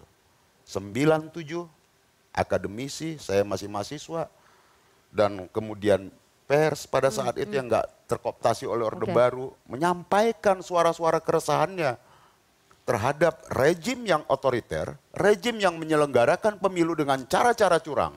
Hmm. Maka pada saat itu si melahirlah gerakan golput tidak percaya okay. kepada rejim orde baru pada saat pada saat itu yang menyelenggarakan pemilu secara intimidatif dan manipulatif. Baik. Cara-cara curang. Okay. Ini persis ini. Ini berarti tetapi, Anda melihat cikal bakalnya. Oh iya, tetapi kemudian apa yang dijawab oleh Orde Baru pada saat itu? Oh ini ruang demokrasi, persis sama jawaban ini. Hmm. Gitu loh. Kemudian ya, Orde Baru tidak menjawab dengan perbuatan untuk memperbaiki agar tidak melakukan kecurangan dan manipulasi ternyata tetap dilakukan. Okay. Maka apa? Pemilu 80% Orde Baru menang. Golkar pada saat itu. Hmm. Belum partai politik, masih ya, Golkar. Ya. Oke. Okay. Okay. Kemudian nih, kita Iya, ini nih ini agar tidak terputus nih. Hmm. Setelah itu pemilunya oke, okay, dia menang. Tapi apakah itu legitimate? Tidak. Hmm. Terus kemudian suara-suara kebenaran ini kita suarakan. Akademisi menyuarakan, guru besar menyuarakan, mahasiswa menyuarakan. Ini bergulir menjadi seperti bola salju. Okay. Menemukan momentumnya hmm. ketika Mei 98 gedung DPR didudukin ke Soeharto berhenti. Artinya apa? Kalau ini direspon oleh pemerintah saat ini dengan jawaban-jawaban yang retoris, tidak memberhenti, tidak memberhentikan okay, baik uh, apa kritik-kritik. Ancaman, ngancam-ngancam. Iya, apalagi sampai ngancam. Baik. Ini akan membahayakan baik, proses baik. legitimasi okay. pemilu okay. ini dan proses jangan dianggap pemilu. jangan ya. dianggap ini enteng ya, ya bahwa ini nanti akan berhenti. Ini okay, pasti baik. bergulir melawan baik. ketidakadilan, baik. melawan kecurangan. Okay. Saya dan, kasih kesempatan nih. Oke, dari 01 dulu nanti baru semuanya dijawab oleh 02 soal legitimasi oh, hasil pemilu. Oke. Oke, silakan. Uh, apakah dari Timnas Amin juga merasakan keresahan yang sama bahwa ada krisis kepercayaan terhadap uh, pemerintahnya Pak Jokowi saat ini seperti yang dirasakan oleh Sivitas Akademika? Ya sudah pasti. Prof Mahfud MD kan sudah menyampaikan bahwa ada upaya-upaya menggunakan hukum ya untuk kekuasaan. Hmm. Percakapan antara Jenderal Purnawirawan Fahru Rozi dengan LBP yang, yang, yang mengatakan ada upaya-upaya mengatur siapa yang maju, siapa yang tidak. Itu menunjukkan bahwa memang negeri ini, ini tidak sedang baik-baik. Ini maksudnya Pak Luhut Bin Sarpanjaitan? Iya betul. Oke, okay. percakapan antara Pak Rozi dengan Luhut Bin Sarpanjaitan. Bahkan uh, almarhum Riza Ramli mengatakan desain Gibran maju itu udah lama. Hmm. Jadi bukan baru-baru aja. Jadi sebenarnya menurut saya ini yang, yang dirasakan oleh masyarakat tadi kata Prof Kuncoro, rasa. Ya. Pak Jokowi diusung PIDP jadi wali kota dua kali, hmm. jadi gubernur satu kali, jadi presiden dua kali, mantunya jadi wali kota, anaknya jadi wali kota. Memang itu nggak melanggar hukum, tapi bagaimana rasa dia? Okay. Pak Prabowo meninggalkan pendukungnya 64 juta dengan pindah menjadi menteri. Memang nggak melanggar hukum, tapi bagaimana rasa kemanusiaannya? Hmm. Meninggalkan mereka yang dulu berjuang sampai ada yang tewas. Hmm. Lalu bagaimana rasa? Jadi ini bukan soal pasal melanggar hukum atau tidak jadi ini soal rasa yang Jadi harus paslon Anda nanti soal rasa juga ya kalau misalnya uh, ada yang menang terus paslon Anda nggak akan bergabung. Ya ini tentu saja menjadi salah satu bagian penting dalam demokrasi kita. Okay. bahwa ketika ada yang menang ada yang kalah kita menerima tapi pertanyaannya menangnya jujur nggak Oke. ya jadi makanya ya. jujur adil damai jangan damai dulu Rasa keadilan itu rasa terpenuhi keadilan enggak? dulu karena jujur atau tidak kan nanti di Bawaslu. Eh, makanya jujur itu bukan hanya pada taraf level melanggar hukum atau tidak, Hmm. tetapi bagaimana rasa yang dirasakan masyarakat. Rakyat melihat kok sekarang apa yang terjadi. Bayangkan saya tidak menga- menyaya, sangat sungguh menyedihkan statement kepala KSP hari ini mengatakan guru besar adalah seperti robot eh, di Oke. remote ya tidak punya hati nurani itu menurut saya harus minta offside. maaf lah nggak boleh lah itu memantik emosi lah janganlah kita mentang-mentang berkuasa gitu ya memberi war seperti itu mereka Karena nggak paham sejarah Pak. itu. mereka itu orang-orang baik semua guru-guru kita. Masa guru diancam? Jadi eh, dari Timnas Amin juga melihat ada krisis kepercayaan terhadap pemerintahnya Pak Jokowi ya. Betul. Oke, saya mau ke 02. Bang Uki gimana ketika kemudian ada krisis kepercayaan terhadap pemerintahannya Pak Jokowi terhadap Pak Jokowi itu sendiri sebagai kepala negara dan itu akan berujung nanti krisis kepercayaannya bisa ke legitimasi pemilu seandainya paslon Anda menang. Ya, ya, justru apa yang kita lihat ini adalah sebuah fenomena di mana semua orang bebas berbicara. Hmm. Kita sedang menikmati freedom of speech itu benar-benar bisa dilakukan bahkan dalam bentuk kritik sekeras apa pun. Hmm. Tadi kita sudah melihat ya, eh, Prof. Kuncoro mengatakan ketika Mbak Nana menanyakan apakah terjadi intimidasi, intimidasi sih nggak ada, Hmm. tapi yang ada direspon. Hmm. Ya memang yang namanya ada tesis, kemudian ada antitesis, itu hal biasa dalam berdialektika. Hmm. Ya, tapi poinnya begini, yang dikritik itu adalah soal demokrasi yang terancam dan lain-lain ya. Pertama, fenomena hari ini menunjukkan bahwa semua orang bebas berbicara. Kedua, saya ingin merujuk kepada sebuah data yang biasanya dipakai oleh Bappenas untuk mengukur kinerja pemerintah, Hmm. yaitu data BPS tentang indeks demokrasi. Oke. Ya. Ketika Pak Jokowi baru aja dilantik tahun 2014, indeks demokrasi kita ada di 73,04. Oke, sekarang Sekarang ada di 80,41 tahun Itu versi 2022. BPS? Itu versi BPS. Oke. Ya. Dan dan dan ini artinya tapi apa? versi lembaga lain kita menurun. BPS kan anak buahnya Pak. Iya, BPS kan milik pemerintah. Loh, bisa kayak begitu dianggapnya. Tapi bisa versi begitu. lembaga lain indeks demokrasi kita misalnya, menurun. misalnya Angka satu lagi. Kita meningkat Nggak, Bang misalnya satu lagi. Kalau angka BPS misalnya turun, satu lagi. BPS bisa dipanggil Nggak, sama saya, presiden. saya nggak nggak begitu dong cara mikirnya. Iya, Saya- iya, iyalah, kan anak saya, buahnya saya, presiden. saya tahu betul. ya, Selain saya BPS, tahu coba. betul. Selain BPS dong, ada nggak Misalnya ada lagi ya yang Ah. biasanya dipakai untuk eh, persepsi korupsi. Oke. Ah. Itu diambil dari Transparency International. Iya. Ya. Ya. Dan dia hanya mengukur dari persepsi. Hmm. BPS sebenarnya juga melakukan hal yang sama tapi menambah satu lagi variabel. Hmm. Yang A adalah persepsi, yang B adalah based on experience. Hmm. Dan di sana menunjukkan IPAK kita, indeks prestasi an- eh, eh, eh, anti korupsi kita itu meningkat kok. Oke. Itu meningkat kok. Jadi Sebentar, jadi berbeda. Indikatornya berbeda, Mas. CPI, ini- Corruption Perception Index itu, itu dibangun dari sembilan, eh, sembilan Ya. dari kalau Indonesia ya, di internasional itu ada 12 bahkan 13 eh, indeks yang berbeda. Jadi indikatornya berbeda Ya. dan itu melibatkan semua dari eh, isu bisnis, kemudian penegakan hukum, Yes, eh, demokrasi yes, dan lain sebagainya. yes, Beda, beda, yes, beda. yes, Jadi yes, tidak- yes. tidak Tapi yang kedua, yang kedua, dia ini kan indeks komposit ya. Indeks Oke. komposit yang saya maksud Ya. ini dia menambahkan satu lagi variabel, yaitu pengalamannya terkait dengan korupsi, Hmm. bukan persepsinya saja. Oke. Nah, jadi data Soal di, tadi di, krisis dibalas dengan data kan fine-fine berujung saja. pada delegitimasi hasil pemilu. Kalau paslon Anda menang gimana itu? Saya pikir sih enggak ya. Saya pikir sih enggak sih. Data menunjukkan bahwa semakin ke sini ya, itu menunjukkan bahwa satu putaran atau sekali putaran itu semakin dekat kok. Hmm. Gitu ya. Sangat apalagi ya. Iya, iya, ya. apalagi kemarin kita melihat ya Denny JA mengeluarkan hasil survei bahwa kita sudah di atas 50 persen. Hmm. Ya, jadi eh, apa yang di, Bukan lagi dibilang 50%, delegitimasi. udah- Maksudnya Bang Masin, Enggak, apa jadi, itu jadi apa apa maksudnya? yang Maksudnya disebut apa nih ketawa Apa nih maksudnya Iqbal ketawa? sama Apalagi Mas maksudnya delegitimasi Udah itu nembus apa? langit ketujuh tuh Enggak, ini, survei, ini bukan kan lagi 50 persen. ini, ini kan sebenarnya kita sedang menghadapi Jadi orang-orang. suara-suara dari guru besar dari 20 kampus itu nggak berarti ya? Bukan nggak berarti suara rakyat mengatakan bahwa mereka 50% lebih itu mempercayai Pak Prabowo dan Mas Gibran. Terus bagaimana? Oke. Itu Terus bagaimana? siapa? Dan 80% orang Indonesia Hmm. suka atau puas dengan kinerja Pak Jokowi. Terus mau bagaimana? Hmm. Gitu. Sivitas boleh ya, mereka Oke. juga punya kebebasan bersuara, tapi Ya. yang lain-lainnya juga punya kebebasan bersuara. Terus Hmm. mau bagaimana? Apalagi kalau dikait-kaitkan sama krisis 98 saat tumbangnya Pak Soeharto atau rezim Orde Baru. Situasinya sama sekali berbeda. Sama sekali berbeda. Hmm. Jadi itu nggak akan terjadi. Saya tahu bahwa situasi politik saat itu sudah banyak ketidakpuasan, yes, Ya. ya.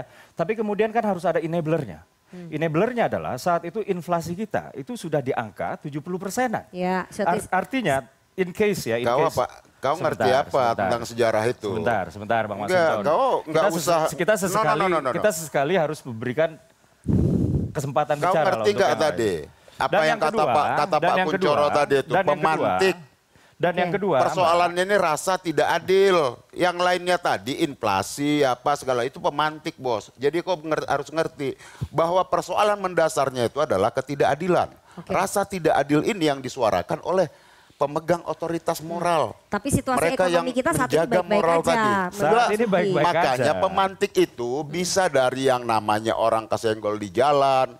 Pemantik itu macam-macam, Mbak. Hmm. Ya, itulah yang disebut pemantik tadi menjadi menggelinding menjadi Jadi, momentum. jadi begini, inflasinya kita rendah. Esensi ya. dasarnya Daya adalah hari ini orang 5% tidak lagi setiap merasakan tahun. ada etik. Tingkat kepuasan kepada presiden tinggi 80 persen. Hmm. Kadang-kadang saya jadi sulit untuk membedakan. Ini yang dibicarakan oleh kawan-kawan ini, jangan-jangan kawan-kawan ini. surveinya harusnya kawan-kawan 80%. ini ya nggak bisa lagi membedakan kemauannya elit dengan kemauannya Oke, rakyat. oke. Jadi Enggak, maksudnya makanya- di elit maunya begini, Tapi rakyat mengkritik maunya tapi apa? ternyata di Bisa bawah apa? itu tidak merasakan hal yang Sementara sama karena demokrasi mungkin ada itu, bansos itu sementara ya. demokrasi itu, alur aspirasi itu bergeraknya dari bawah ke atas loh, nggak sebaliknya. Oke. Jadi jadi kalau rakyat memang puas kepada Pak Jokowi, ya, Ya. kalau memang inflasinya rendah sehingga rakyat bisa membeli komoditas-komoditas, terus elit mau bisa apa? Provokasi-provokasi terus suara ada akademisi itu suara elit apa suara rakyat?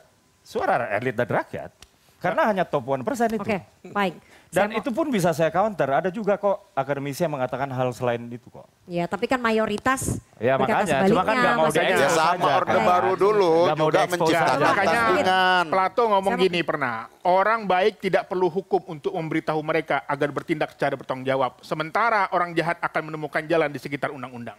Oke, saya mau ke Mas Umam. Mas Umam, krisis kepercayaan terhadap eh, pemerintahnya Pak Jokowi yang Iya. disampaikan melalui petisi-petisi dari eh, guru besar dan juga af- eh, eh, sivitas akademika ini, apakah akan berpengaruh terhadap elektoral ketiga paslon ini? Ada pengaruhnya nggak? Seperti yang tadi Mas Uki bilang, ya itu elitnya beda dengan keinginan rakyat. Akan berpengaruh nggak? Ya, kalau misal bicara elektoral, tentu harus kita uji lebih dulu dan seberapa kemudian kuat amplifikasinya. Karena bagaimanapun juga ini spiritnya kan berangkat dari awal, ini adalah sebuah bentuk mosi tidak percaya sebenarnya terhadap eh, kredibilitas moral dalam konteks etika pemerintahan. Dan itu disampaikan eh, sudah cukup masif ya. Dan sebenarnya para Madinah itu lebih awal, tanggal 20 Desember kita melakukan itu. Lalu kemudian eh, teman-teman yang lain juga mengikuti. Tetapi kalau misal kemudian kita eh, lacak lebih lanjut, sebenarnya ini impactnya kalau misal kemudian kelas menengah terdidik kemudian betul-betul satu suara, kemudian impactnya pada legitimasi politik Oke. dari pemerintahan yang kemudian nanti terpilih. Oke. Nah apa artinya terpilih kalau misalnya legitimasinya rendah? Nah itu kemudian butuh eh, sebuah effort lebih untuk kemudian meyakinkan publik bahwa dia memang memiliki tanggung jawab, legitimasi dan kepercayaan publik. Itu akan berpengaruh nanti pada next uh, government ya, Besar pemerintahan sangat berikutnya iya, ya. Sangat iya. Oke. Meskipun juga harus diantisipasi. Ini jangan sampai kemudian nanti begitu ada yang menang, sementara yang satu kemudian begitu mudah atas nama rekonsiliasi, Iya, akhirnya ngeblok lagi. tuh, Dan makanya. itu itu perilaku elit dalam konteks partai-partai politik Iya. yang memang selalu berulang. Iya. Maka kemudian ketika kemudian ada satu eh, dua pihak yang menyerang, kemudian barangkali juga kemarin ya debat yang ternyata juga relatif agak anyep-anyep juga itu Hmm. eh, tidak ada greget bahkan seperti rapat ya karena Main- setuju main aman dan semua. main aman Dan semua. Karena jelang semua masalah solusinya makan- ada makan sentimen negatif. Khawatirnya itu adalah sebuah bridging bagi masing-masing kekuatan untuk melakukan manuver. Oke. Eh, mengantisipasi. Menuju misal- rekonsiliasi men- gitu. menuju rek- bahasa eh, kerennya rekonsiliasi, tetapi sebenarnya itu adalah sebuah bridging melakukan negosiasi, kompromi kepentingan dan lain sebagainya. Hmm. Oke. Nah di level itu yang kemudian harus diantisipasi. Tetapi kalau misal kemudian eh, bisa diamplifikasi lebih lanjut, barangkali akan ada impact elektoralnya dalam momentum detik-detik terakhir. Tapi kalau misal kita cermati ya, dari kelompok kelas menengah eh, terdidik itu Hmm. relatif per hari ini belum menunjukkan pergerakan signifikan. Oke, masih sporadis ya. Mahasiswa, di Oke. sini ada teman-teman mahasiswa, juga belum menunjukkan pergerakan yang cukup Ya. signifikan. Nah, maka kemudian jangan sampai kemudian kalau misal kita mencermati di momentum 2020 2021 ya, ketika kemudian bagaimana isu cipta kerja, undang-undang KPK kelompok kelas menengah terdidik, termasuk masyarakat sipil, begitu mudah dipecah dan terfragmentasi. Ya, ya. Nah, kalau misal kemudian situasinya masih sama, jangan sampai ini kemudian ya hanya menjadi sebuah bunga-bunga okay. percikan kecil. Baik. Nah, kalau misal kemudian itu yang terjadi, Baik. impact elektoralnya berpotensi terbatas. Baik, baik. Nanti kita akan tanya bagaimana tanggapan dari mahasiswa karena guru besarnya sudah pada bersuara, tapi mahasiswa kayaknya adem ayem saja ya bagaimana mereka melihat situasi politik. Hari ini kita harus jeda terlebih dahulu, jangan ke mana-mana bersama kami di Political Show.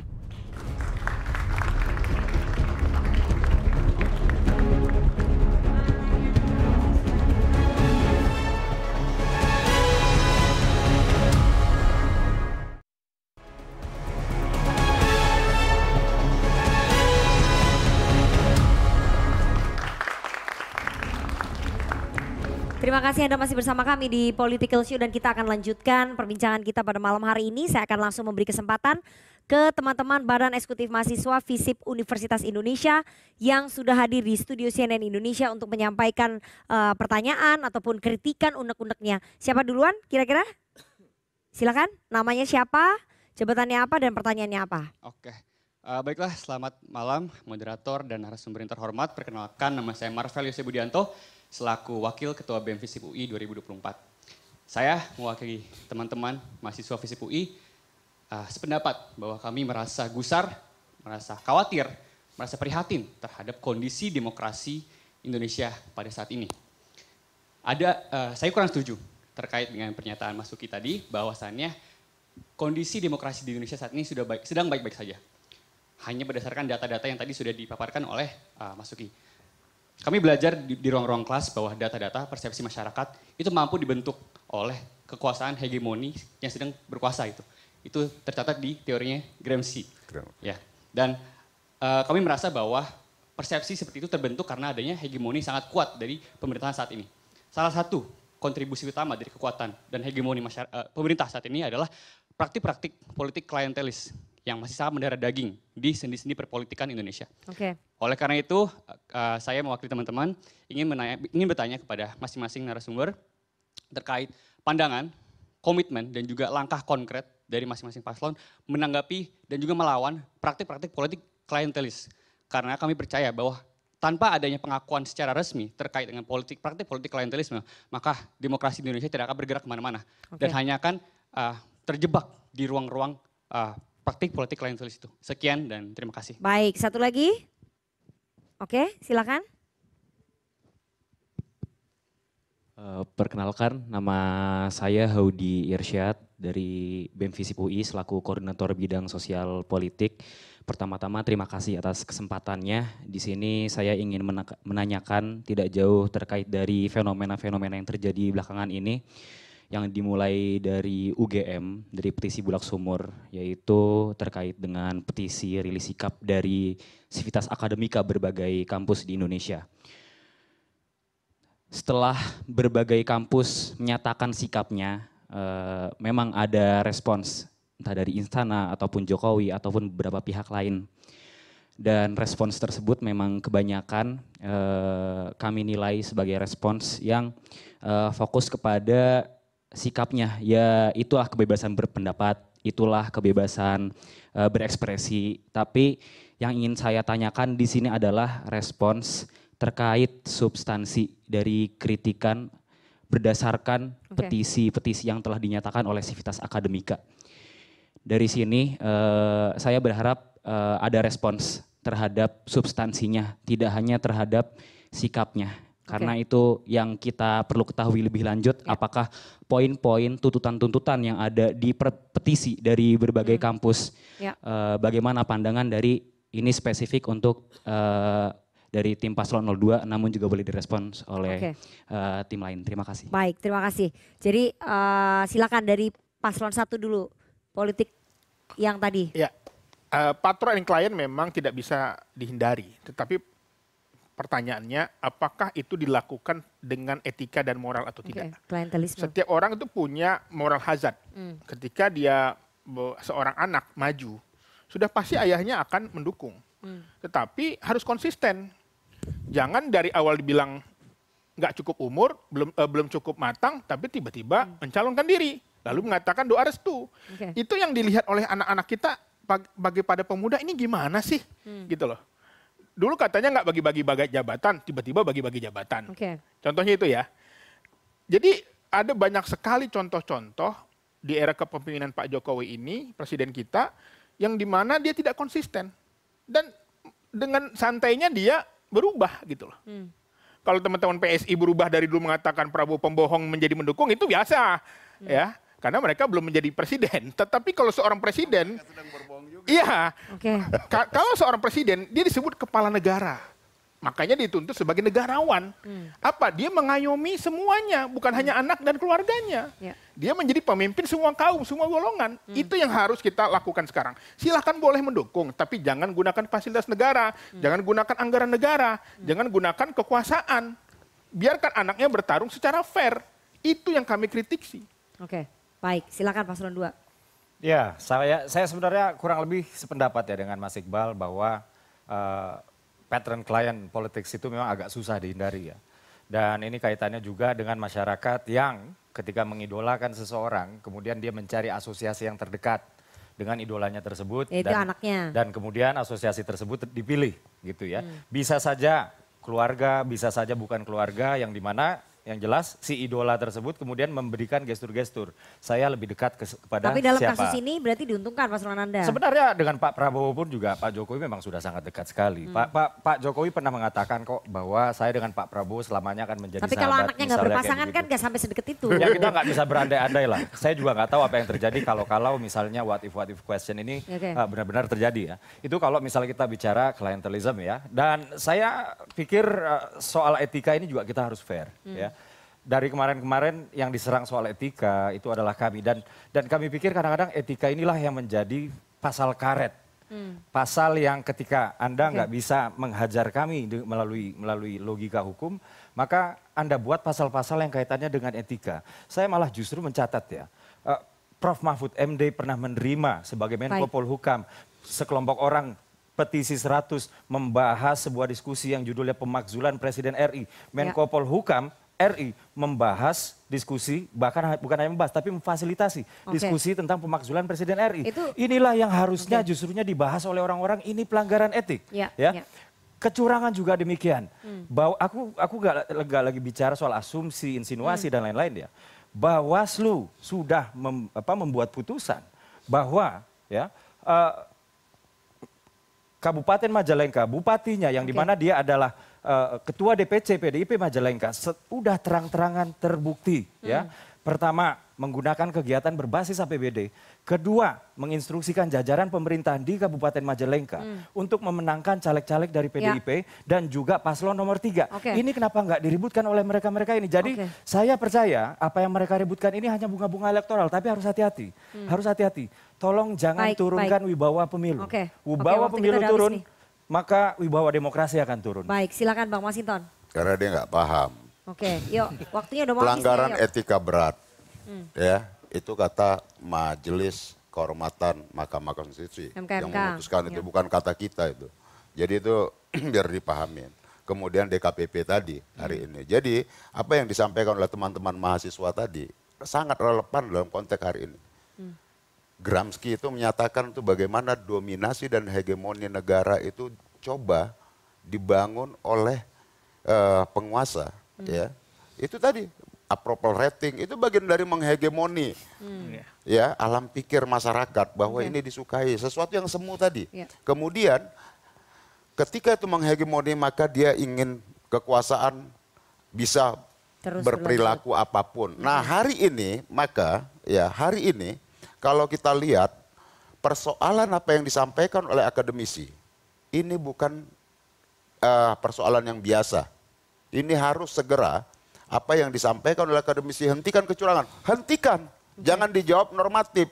Karena ini tadi menyangkut legitimasi pemilu, hmm. ini akan bergulir okay. menjadi bola salju ya. dan anak-anak muda ini, teman-teman mahasiswa harus menjadi bagian dari sejarah, hmm. ciptakan sejarah seperti kami dulu tahun 98. Baik, Situasinya baik. seperti hari ini. Teman-teman harus menjadi bagian dari sejarah demokrasi okay. di generasi 2024 ini mengawal dan menjaga serta memperjuangkan demokrasi ini hmm. dari Baik. kangkangan eh, orang-orang okay. uh, yang gila kekuasaan dengan menafikan etika dan moral publik itu. Waktu yang akan menjawab, Mas Umam uh, singkat saja ya, apa dampaknya nih kalau misalnya krisis kepercayaan terus berlanjut, selain delegitimasi pemilu apa nih? Kalau misalnya krisis kepercayaan terhadap Presiden Jokowi terus berlanjut dan meluas begitu, bukan hanya di kalangan kelas menengah berpendidikan, tapi bisa sampai ke bawah.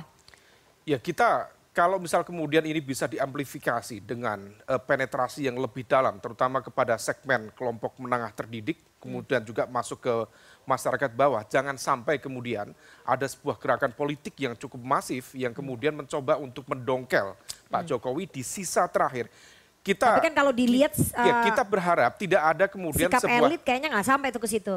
Iya, kalau misal kita cermati hmm. per hari ini, tetapi ya. kan dinamika akan terus bergerak. Okay. Maka kemudian yang disampaikan oleh teman-teman akademisi, para profesor itu adalah sebuah early warning system. Hmm. Kalau misal tadi menggunakan pendekatannya Gramsci, itu adalah apa yang dilakukan oleh organic intellectualism itu. Jadi hmm. intelektual organik. Jangan sampai kemudian apa yang kemudian terjadi saat ini misalnya ada pelanggaran didiamkan dan Baik. juga kita mendiamkan proses itu, Baik. maka kemudian akan lahir apa yang disebut okay. dengan populist authoritarianism. Okay. Kita tidak ingin itu terjadi yeah. dan ini menjadi wake up call secara moral, secara politik bagi siapa pun wabil khusus yeah. kepada Pak Jokowi supaya baik. husnul khotimah secara politik. Baik, baik. Uh, jangan sampai juga ini guru-guru besar semuanya udah pada ngomong, ternyata tiba-tiba elitnya bersatu di ujung ya.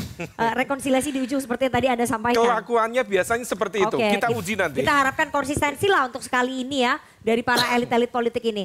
Dan setelah ini kita akan dengarkan sentilan-sentilan dari teman-teman komisi.co. Jangan ke mana, tetap bersama kami di Political Show.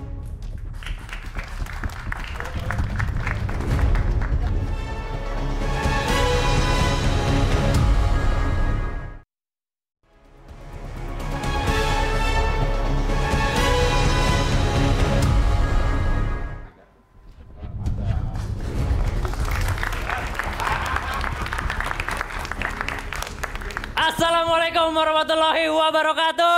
Waalaikumsalam. Pergi ke mana lu minggu lalu? Ya, ada kerjaan, Mbak. Oh, saya job lu udah banyak acara politik ya, gara-gara Jangan ngomong kayak gitu lah, Mbak. Jadi gini ya, kita mulai diskusi kali ini. Tepuk tangan oh, lu dong untuk kalian ya. semua yang udah hadir di sini, teman-teman. Gila, kita kedatangan mahasiswa dari UI, luar biasa. Miliki Sedek apa kabar? Aman ya, aman ya. Tapi selain ada mahasiswa dari UI ini kita juga kedatangan abang-abangan kita yang paling kita hormatin. Oke. Okay. Abang Masinton Pasaribu. Hmm. Ya. Politisi dengan baliho terbanyak di Indonesia. Ya. Di pohon-pohon, di, di pagar rumah orang. Jujur ya, tadi saya juga dari Depok. Uh. Dan saya apresiasi warga-warga Depok ini yang berani ke sini. Kenapa? Karena menurut saya dari Depok ke sini tuh jauh banget. Hmm. Tadi saya dari Depok, buat sampai ke studio CNN aja, saya sampai harus ngelewatin dua polsek, 8 lampu merah, dan 363 baliho Masinton. Oke, oke. Ya, Banyak kalian pada tahu kan balihonya kan? Pada tahu kan yang mukanya tuh ada Pak Masinton ini dengan senyum manisnya. Senyumnya yang lebar, yang cemerlang, yang saya rasa itu bahkan lebih cemerlang daripada elektabilitas Pak Ganjar. Ampun. Kita tidak tahu. Tapi memang itulah, itulah pesona dari Bapak Masinton. Jujur Pak, saya tuh ya ngeliatin senyuman Pak Masinton tuh, wih, saya ngerasa manis. Apa? Tadi saya pas di Lenteng Agung, disenyumin baliho Pak Masinton, saya masih biasa aja. Sampai akhirnya saya udah di pasar minggu, disenyumin lagi sama baliho Pak Masinton. Jujur, saya mulai salting. saya mulai salting nih, apakah ini mulai tumbuh-tumbuh perasaan? Dan tadi di pancoran bang, saya ngelihat baliho Pak Masinton lagi senyumin saya, hmm, saya turun saya senyumin balik. Nih balasan. Tapi ya untuk diskusi kali ini katanya istana itu sekarang sedang gonjang ganjing. Hmm. Pertanyaannya kenapa istana gonjang ganjing? Kenapa istana panik? Emangnya istana itu mendukung salah satu paslon? Ya. Loh. Ya memang. ya memang. Ya udahlah. Kenapa dari dulu kita selalu kayak ah, nggak mungkin istana seperti istana. Mungkin memang mendukung salah satu paslon. Dan dari kemarin nggak ada yang pernah berani bilang karena takut di cancel, takut kehilangan job. Hmm. Tapi saya nggak seperti itu teman-teman. Saya nggak seperti itu. Sekarang saya akan bilang ke para penonton CNN Political Show ini, kalau istana itu pasti mendukung kemajuan bangsa. ya, pasti mendukung kemajuan bangsa. Dan kenapa bisa ada wacana istana gonjang ganjing itu karena beberapa hari belakangan ini Pak Jokowi itu kelihatan lagi sering bagi-bagi bansos. Hmm. Dan banyak tuh yang bilang, ah ini Pak Jokowi bagi-bagi bansos untuk bantu salah satu paslon. ini adalah pikiran-pikiran menurut saya pikiran rendah. Hmm. Karena Pak Jokowi itu tidak se rendah itu untuk sampai turun ke jalan untuk bantu salah satu paslon. Hmm. Kalau bantu anaknya mungkin. iya, karena kan biasanya gitu kan kalau anak ada tugas biasanya bapaknya yang ribet. Iya yeah. kan? Juga loh. Dan ada fakta menarik yang saya dapat. Apa? Ternyata akhir-akhir ini Pak Jokowi itu bagi-bagi bansos itu lebih banyak daripada bansos yang diberikan pada saat puncak COVID. Oke. Okay. Dari sini kita bisa tahu kalau pemilu itu lebih berbahaya daripada COVID, teman-teman. Ya, ya, ya, ya, ya. Iya, COVID itu bisa membunuh orang, pemilu bisa membunuh konstitusi. Oke. Okay. Sekian dari saya di Reji teman-teman. Terima kasih. Oke, okay, mantap, mantap, mantap, mantap. Oke, okay, terima kasih Duto dari Komisi.co. Sentilannya keras banget ya malam ini ya. Meskipun lo absen minggu lalu, tapi gue terima karena penampilannya malam ini uh, ciamik banget. Itu tadi penampilan ciamik. dari Duto Komisi.co sekaligus menutup uh, diskusi kita pada malam hari ini. Terima kasih kepada seluruh narasumber yang sudah hadir di studio dan juga teman-teman dari Badan Eksekutif Mahasiswa, FISIP, Universitas Indonesia yang juga turut meramaikan di studio CNN Indonesia. Minggu depan Political Show akan mengawal pelaksanaan quick count ataupun uh, pemungutan suara 14 Februari 2024 akan ada edisi spesial Political Show pilihan Indonesia dengan berbagai macam bintang tamu dan juga narasumber-narasumber A1 yang akan berbicara bagaimana nasib jagoannya, bagaimana nasib mereka di kontestasi pemilu legislatif dan juga pemilu presiden 2024 hari Rabu 14 Februari 2024 jam 19.30 waktu Indonesia Barat di CNN Indonesia kami akan hadir mengawal pesta demokrasi terbesar di Indonesia. Saya Rifana Pratiwi pamit, selamat malam, sampai jumpa.